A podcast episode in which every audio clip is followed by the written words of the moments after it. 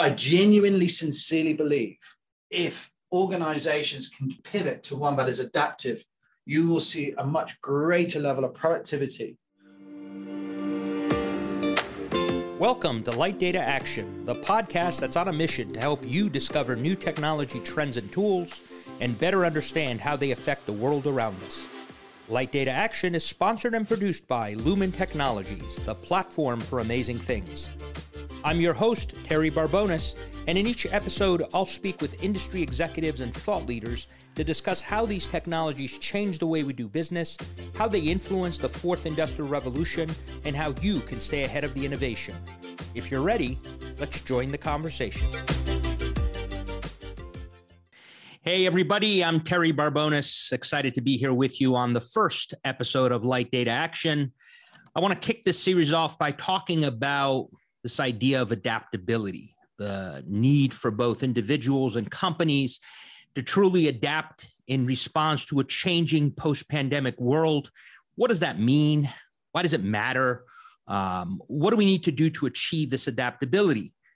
Joining me in this conversation is Bryn Norton, VP of Platform Adoption at Lumen, and somebody that spends quite a bit of time thinking about and talking to people about the need for adaptability. Bryn, welcome. Do you want to briefly talk about your role at Lumen? Because I think it's pretty interesting for the audience to hear. Yeah, thanks, Terry, and, and, and a pleasure to be here, mate. So, my role at Lumen, in a nutshell, is working with customers to understand what outcomes technology can deliver for them as an organization and how and when to lean in. Because sometimes technology isn't the right answer, sometimes it is. It's about helping them go on that pragmatic journey so they can begin to realize value from technology as a whole. Now, sometimes that answer will be Lumen, sometimes that answer won't be Lumen. But again, it's about, about value creation and achieving those outcomes for organizations. Yeah, that's that's awesome. So let me let me start by by looking at this idea. This is sort of my perspective of you know adopt versus adapt. Um, so to me, when we say adopt, it's what we all had to do to deal with the effects of a pandemic, right? We we mm-hmm. accepted a new set of behaviors to allow us to live and work while trying to stay safe but it wasn't necessarily intended to be uh, something that we did in in the long term. And we're coming up here in March to two years of sort of this forced experiment of having to adopt. But now we need to adjust and we need to incorporate changes to our culture, our behaviors, and technology to truly become adaptable and be able to move more readily uh, to be able to more readily respond to future crises and events that affect our lives and our and our businesses. So I'm curious, Bryn, what is your perspective on it? Uh, this adopt, which is what we had to do to adapt, is it just splitting hairs and they're the same, or is there really a difference with what we did and what we have to do moving forward? I would say there's a fundamental difference. Okay. So if you, you take a step back, so let's kind of go back to 2018, early 2019 we were all talking about digital transformation. And you had different types of user groups. You had organizations really leaning into that narrative, and you had organizations leaning out of it. And also, you had a third group, and the third group were talking about it, but weren't necessarily had a clear direction. They had a they had a vision, they had an aspiration, but they didn't necessarily have a path to completion. I, I, vividly remember speaking to a very senior member of, of an organization out in New York. I'll, I'll, I'll keep them nameless for this sort of response. But we were talking about the concept of homeworking. Uh, and in, in, this conversation was ironically in January, uh, just before RSA. No, we, we don't do homeworking. It doesn't work for our business model. I, I spoke to that individual six months later. He had 35,000 offices that were now connected to his world.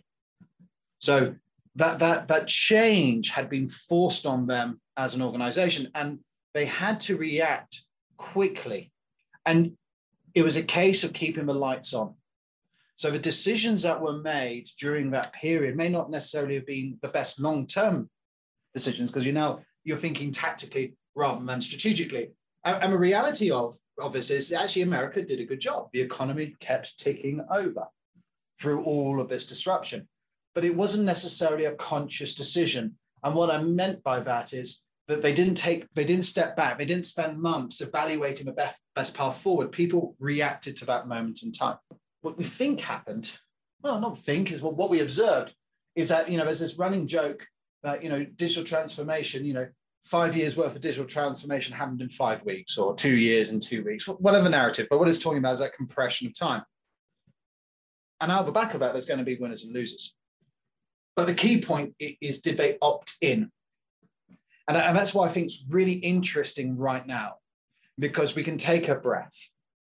We can think about, well, what does this mode of operation mean for us? Did we make the right decisions? Because again, hindsight is always 2020. And can we go back and adjust? And I think employees, businesses are really at quite an interesting nexus. And they can go either way. So they can go, do you know, well, actually, I think there's three ways they can go. They can either go, well, let's just go back to normal. Let's everybody go back into the office and let's carry on and let's just pretend the last two, three years didn't happen. So that's option number one. The challenge with option number one, I think, Terry, you'll agree with me. People like me and you actually do enjoy being able to take the dog for a walk. Oh, yes, absolutely. We, we, we like that air of freedom. Right. To a point. Um, the next group is, I think, is what you're touching on here, which is we're talking about the forced motion, adoption, yeah, where I continue to work in this mode. But the risk about that is that you can potentially end up with disenfranchising and creating a digital divide between your organizations and how your organizations work. And it's not necessarily the most productive. Well, the third option is adapt. And adapt for me is about having a conscientious decision about how you how you democratize the digital experience for your users across your organization. So it doesn't matter, I don't know, Terry, I'm going to pick on you slightly here. Doesn't matter if you're on a golf course or whether or not you're in the bar or up a mountain, wherever, you have the same application experience and you can be just as productive. And to me, that's the, that's the delineation between those two different modes. I genuinely, sincerely believe if organizations can pivot to one that is adaptive, you will see a much greater level of productivity from your sales force, a much better internal user experience, which will have a net impact on revenue, profitability, and also your end customer experience. Because everybody knows there's been multiple studies around this. Happy employees deliver happy customers. So, very roundabout way of answering your question, Terry, but that's how I begin to look at this. Yeah, no, that that's that's really great. I mean, essentially what you're saying is sure, everybody has a choice. Companies have a choice to just say, you know what, good enough is good enough. Mm-hmm. But they're um, they're picking a path that's not going to be favorable for them. I mean, it, it, reminds me of the the famous Charles Darwin uh, quote: uh, "It's not the strongest of the species that survives, nor the most intelligent that survives. It's the one the most adaptable to change." That's really what we're talking about here. It doesn't matter who you are, what industry you're in, or as an individual, obviously, because companies are made up of people. Um, this isn't a well, maybe it happens, maybe it doesn't. This needs to happen, and as a matter of fact, it's already happening, whether we like it or not. Yeah, I completely agree. I completely agree. I, I also think there's another pressure here as well, and that, and that is the consumer. The consumer. And when I talk about consumer, there's two types of consumers.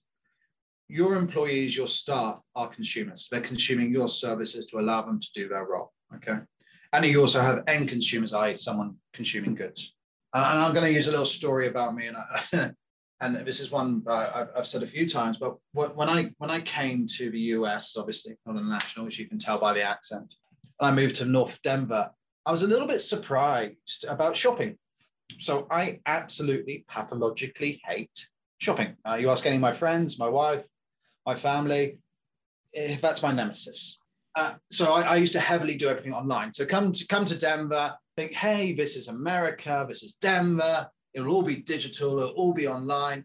And I was really underwhelmed with my options. And, and I wasn't able to have a good digital experience to get deliveries for food. Come COVID, come a pandemic. Obviously, a lot of those organizations had to pivot their business model. They went online, and I started having a really good digital experience. I had multiple different options where I could go and order my groceries from. I've got mod, they're, they're prompting stuff to me, they're reminding me of stuff to buy. They can deliver within two hours. I get a little photo, it's delivered, it's outside your door, Bryn. Would you like to go and get it? Uh, I've even got the likes of Amazon where they can go now deliver it into my garage because I've linked my garage to them. So, but I've got a, the point here is I've got a really slick digital experience. So as we come out of the last two years, am I going to go back to supermarkets? No, why would I? I can have a great digital experience on my mobile device. So that application experience, that bar for me has been set higher. So now let's pivot to work.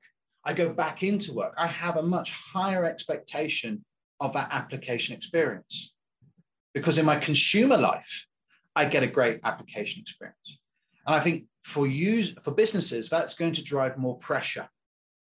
You know, I, and I'm going to say nameless because I, just in case our IT, IT team are listening to this uh, podcast, sure. but I had an experience a couple of days ago where I had to go and fill an online form and I was getting a really bad application experience.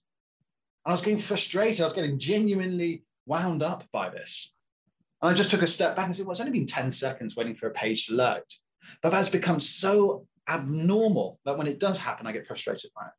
So the message here, Terry, is as you start thinking about your evolved organization, that you're going to be you're going to have a higher user perception of technology and what they expect from that technology. So again, it's driving a greater level of adaptability, if that makes sense. Sir.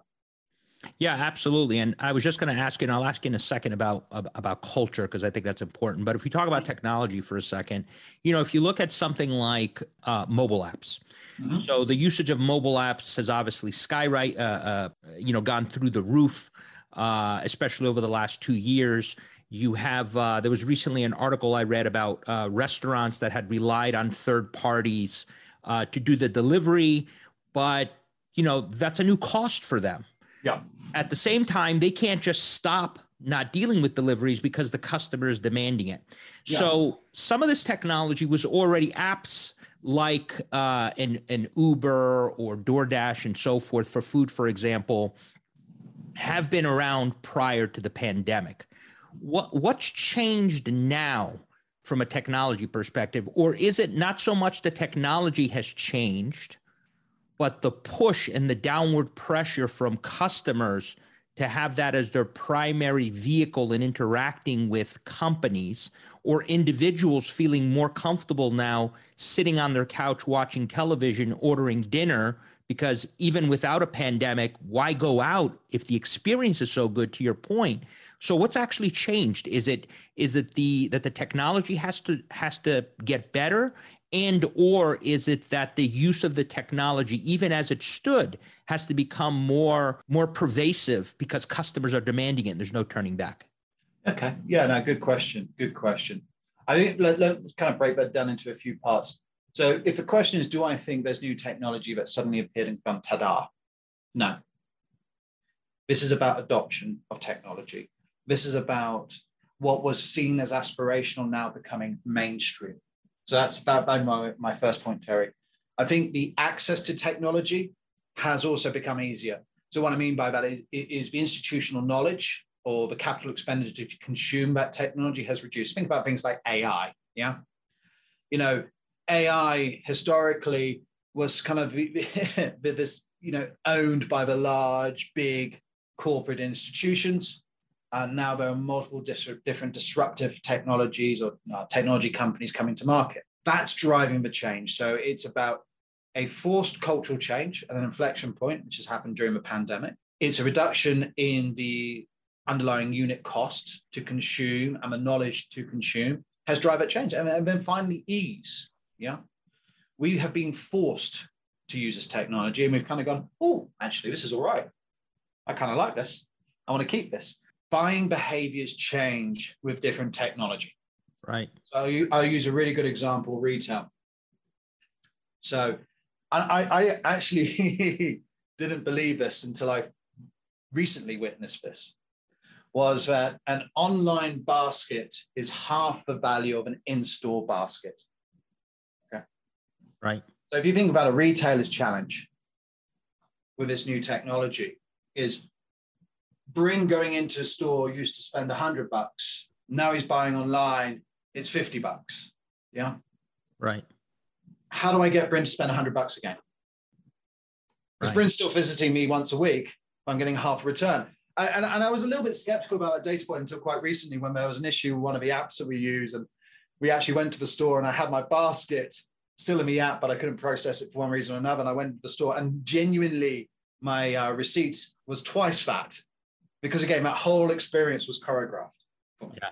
So I think the other piece around this technology and the adoption, what's spurring greater adoption is how do I how do I drive greater profitability into my organization with a change in shopping and buying behaviors in that scenario, mate? Sure. Yeah. Very interesting for sure. So let me let me um, let me segue for a second from the technology and and talk a little bit about um, culture, Bryn. You yeah. know, you you talk to business leaders all the time. I'm sure you hear this. You see it all over the news. Um, when we talk about how companies are going to change and react uh, to the changes in the world and how they're going to adapt, you hear a lot of uh, comments about maintaining culture. We have to maintain culture.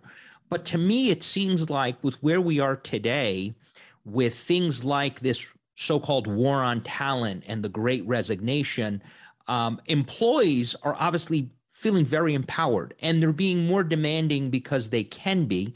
They got used to two years working in a manner that is, uh, in some cases, more suitable for them, um, you know, working from home and so forth.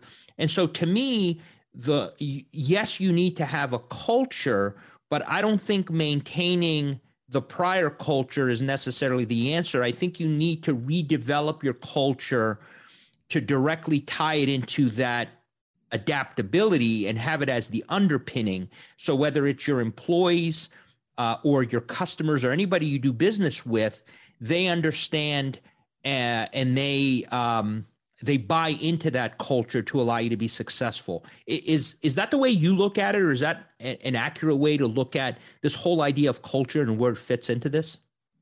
Interesting. It's interesting. I, as you as you as I listen to you talk about that, there's parts of me nodding, there's part of me stepping back a little bit. I, and I think I think the first thing, let's start with let, us acknowledge that culture is really important. Okay. It's right. part of your brand identity as an organization. And that culture can attract business. It can also detract business. So that's that's one lens. The other lens is around culture, around talent.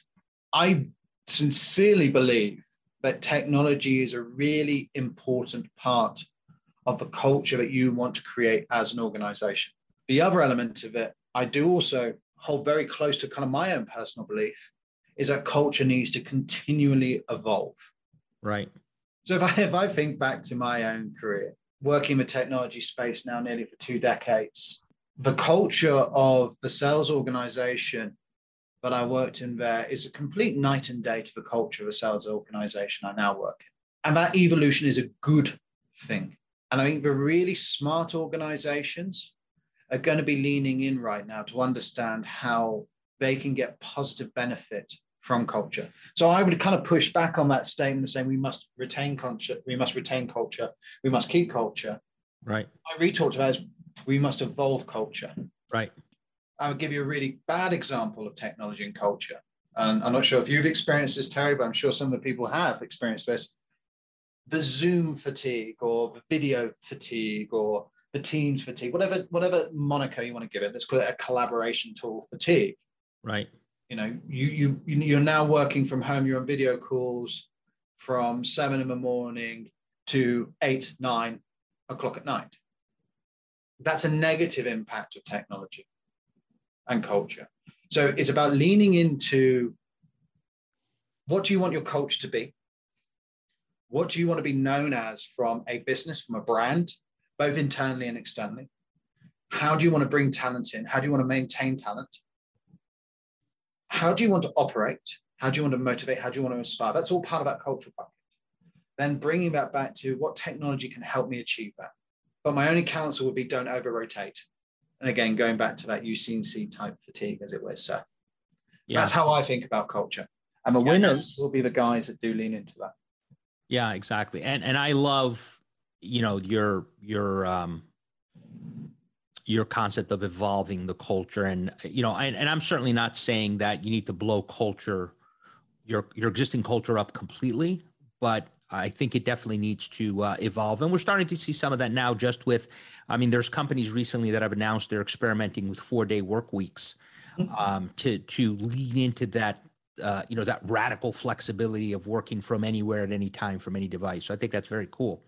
Um, so here's here's another thing that I that I think about with this. So you've got you've got this um, need to adapt. You've got technology that are going to underpin it. You've got a culture.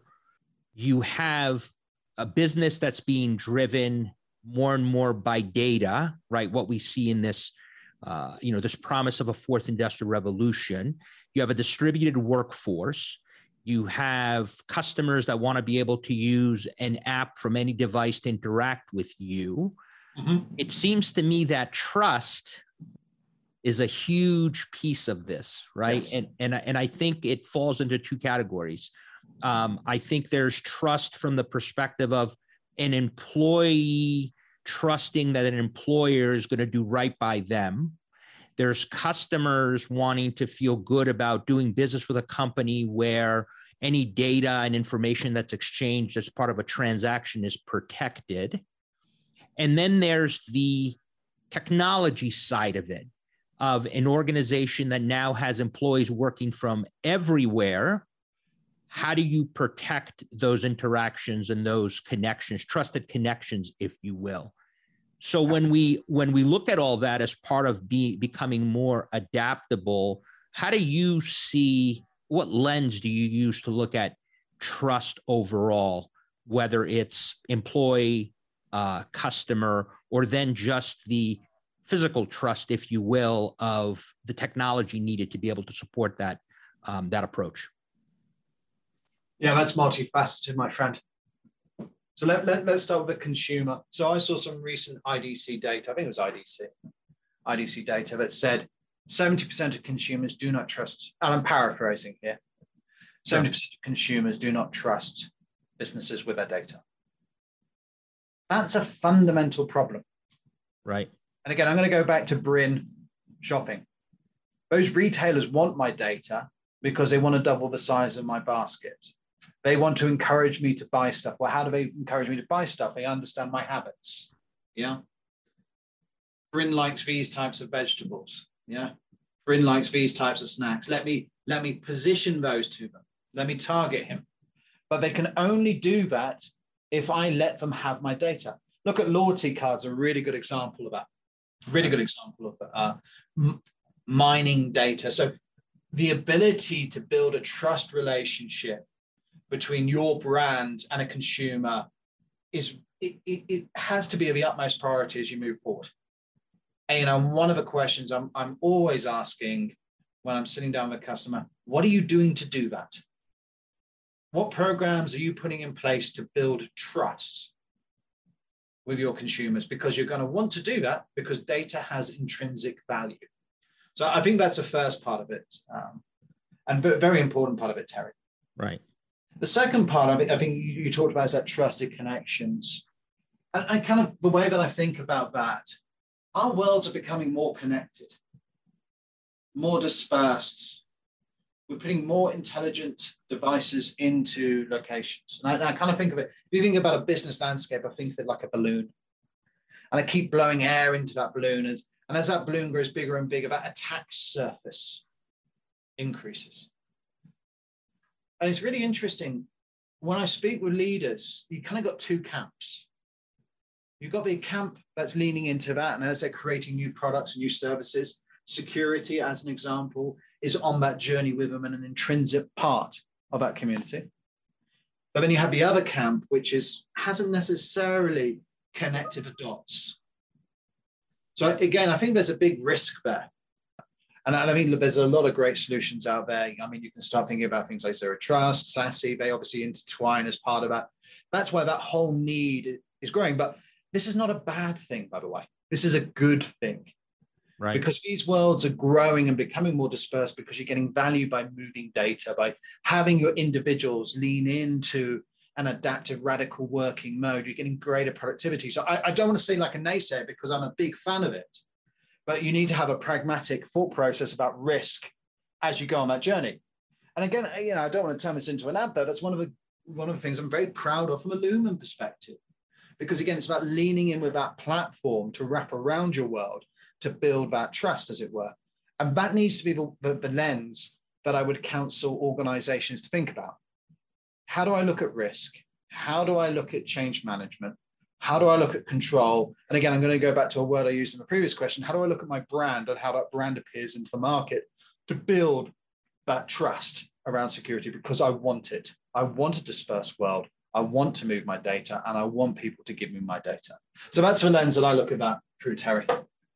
Yeah, and I think it's beneficial for companies to, you know, from a marketing perspective to their employees, their customers, they should be very vocal about it, right? Yeah. I mean, I mean, obviously customers expect that their data is not going to be leaked. Breaches we know happen all the time, yeah. but I think it's smart, uh, a smart strategic uh, marketing approach to be very vocal about the steps that you take to reinforce that, because I think now more than ever, that's going to get you greater brand loyalty. And I think internally, as I said earlier, I think employees want to work for a company, you know, that understands risk and is putting processes and uh, technology in place to allow them to to feel secure as an employee for that organization. Yeah, no, absolutely. I think there's one other thing I'd, I'd also want to touch on, Terry. Just just running with that a little bit. I think one of the things sometimes the business community misses and I, and I, and I don't want to talk about how, you know, there's X viruses and all that type of jazz, but just take a step back, 10,000 foot view. The bad actors who are carrying out external threats, because there are internal threats, I'm not nullifying, but I just want to focus on the external ones for a second. They're well organized businesses. You know, the day of a script kiddie in their basement targeting certain brands, in my opinion, is gone you know, they're, they're well organized businesses that are out there targeting everybody. And the message here is everybody has that same level of risk. I mean, I'll give you a really good example again, another personal one. So when I when I moved to Denver, when I got my first mobile phone, got my first American number, been in the country five days, and I get a phone call uh, from the IRS. Nice. Uh, informing me that uh, I have two years worth of back taxes owed and if I don't resolve it now and, and a warrant will be issued, whatever the correct language is for my, for my arrest, press one to speak to an officer. You know me quite well and my sense of humor, so I had to press one. It was just too easy. I had to press one. of course. Yeah, you do. You just had it. And I'm put through to Officer Dave. And Officer Dave's got his script, and Officer Dave's taking me through it and explaining to me the risk, how he needed my details, how I need to make a, a token payment now, so on and so forth. And it, it was really interesting. So as I'm going through this journey, oh, clearly I didn't have any liability with the IRS. I'd only been in North America for five days. So right. already it's very obvious to me this is a scam, even before the other telltales. Yeah. The other element of it, as, as part of it, I, I took a breath and I just listened to that environment that Officer Dave was sat in. He was sat in a contact center. I could hear other Officer Daves having the same conversation around them with other unsus- unsuspecting individuals. Right. What he's done, he's gone and attacked me based on my name and a mobile number. They even had an IVR. They're orchestrated businesses. Now, what Officer Dave didn't know is that I was a UK national, that I'd only been in the US for five days. So, where I'm going with this, mate, is everybody has that same level of risk, that same level of challenge, and businesses are in the same position. So, as they're starting to go through change, they need to be cognizant that the bad actors out there are also leaning into this new technology to take advantage of them as well. So it cuts both ways. Yeah, and you definitely, and obviously that speaks to you talk about risk. If your bad actors are using technology, that's better than the technology that that you're using, or at least be able to defend against. Right? We see that all the time with with cybersecurity. If you get ransomware attacks, and your backups happen to be online where they can encrypt your backups as well um, it's not going to end w- well for for you in the operation of your business so it's important that we stay on top and be cognizant of the fact that um, that to your point everyone is leaning in including those individuals that want to do us harm or slow down our business yeah um, that, that's about having strong partners around you my friend yeah yeah so two two more questions, uh, Bryn, to sort of round this out. And I think this again, thank you for the discussion. It's been great. Um, one, where do you see adaptability evolving to beyond 2022, right? What do you see it in sort of the next, say, yeah. over the next five years? Do we see an acceleration? Do we still see a profound uh, uh, evolution in terms of uh, adoption and so forth, or you know, does it slow down because there are barriers for some companies that they're still trying to to overcome? Where do you see that from your perspective? Yeah, okay. So the futurist in me would like to believe it accelerates. Right. But yeah, if I look at it from a purely altruistic viewpoint, I think, frankly, you're going to end up with two different modes. You're going to end up with disruptors and disrupted. So you're going to end up with individuals leaning into creating an adaptable workforce, understanding how to optimize their talent and to do business more effectively. Now, when we talk about adaptable workforce, that may be as simple as what roles can I automate through robotics and automation? How can I shift my individuals into more uh, fulfilling roles? It will also be about how do I create better and stronger connections between my brand internally and my and my internal consumers, and how do I create greater work-life balance to drive um, productivity gains? And I, I I do think you'll end up with some sort of form of bifurcation in the market, and that will impact organizations' ability to grow at pace. Right. Because again, I'm going to go back to we have just gone through two very long years, and quite a few people, their perception of their relationship with work has changed. And we need to lean into that. We need to capitalize on that. So right. that's where I see it going, my friend. Um, do I see net new technology suddenly appearing and going, aha, here I am? No. What I do see is the access to that technology decreasing. I see more structured thought processes around the application experience and the user experience. And then I start looking at things, and, and you know, we've talked about this previously in other conversations, but low orbit satellites opening up new markets, new connectivity, increasing talent pools, and your relationship with work and where you work. That's just one example, by the way. I'm not saying that's the linchpin, but again, these are all part of that whole piece. Right.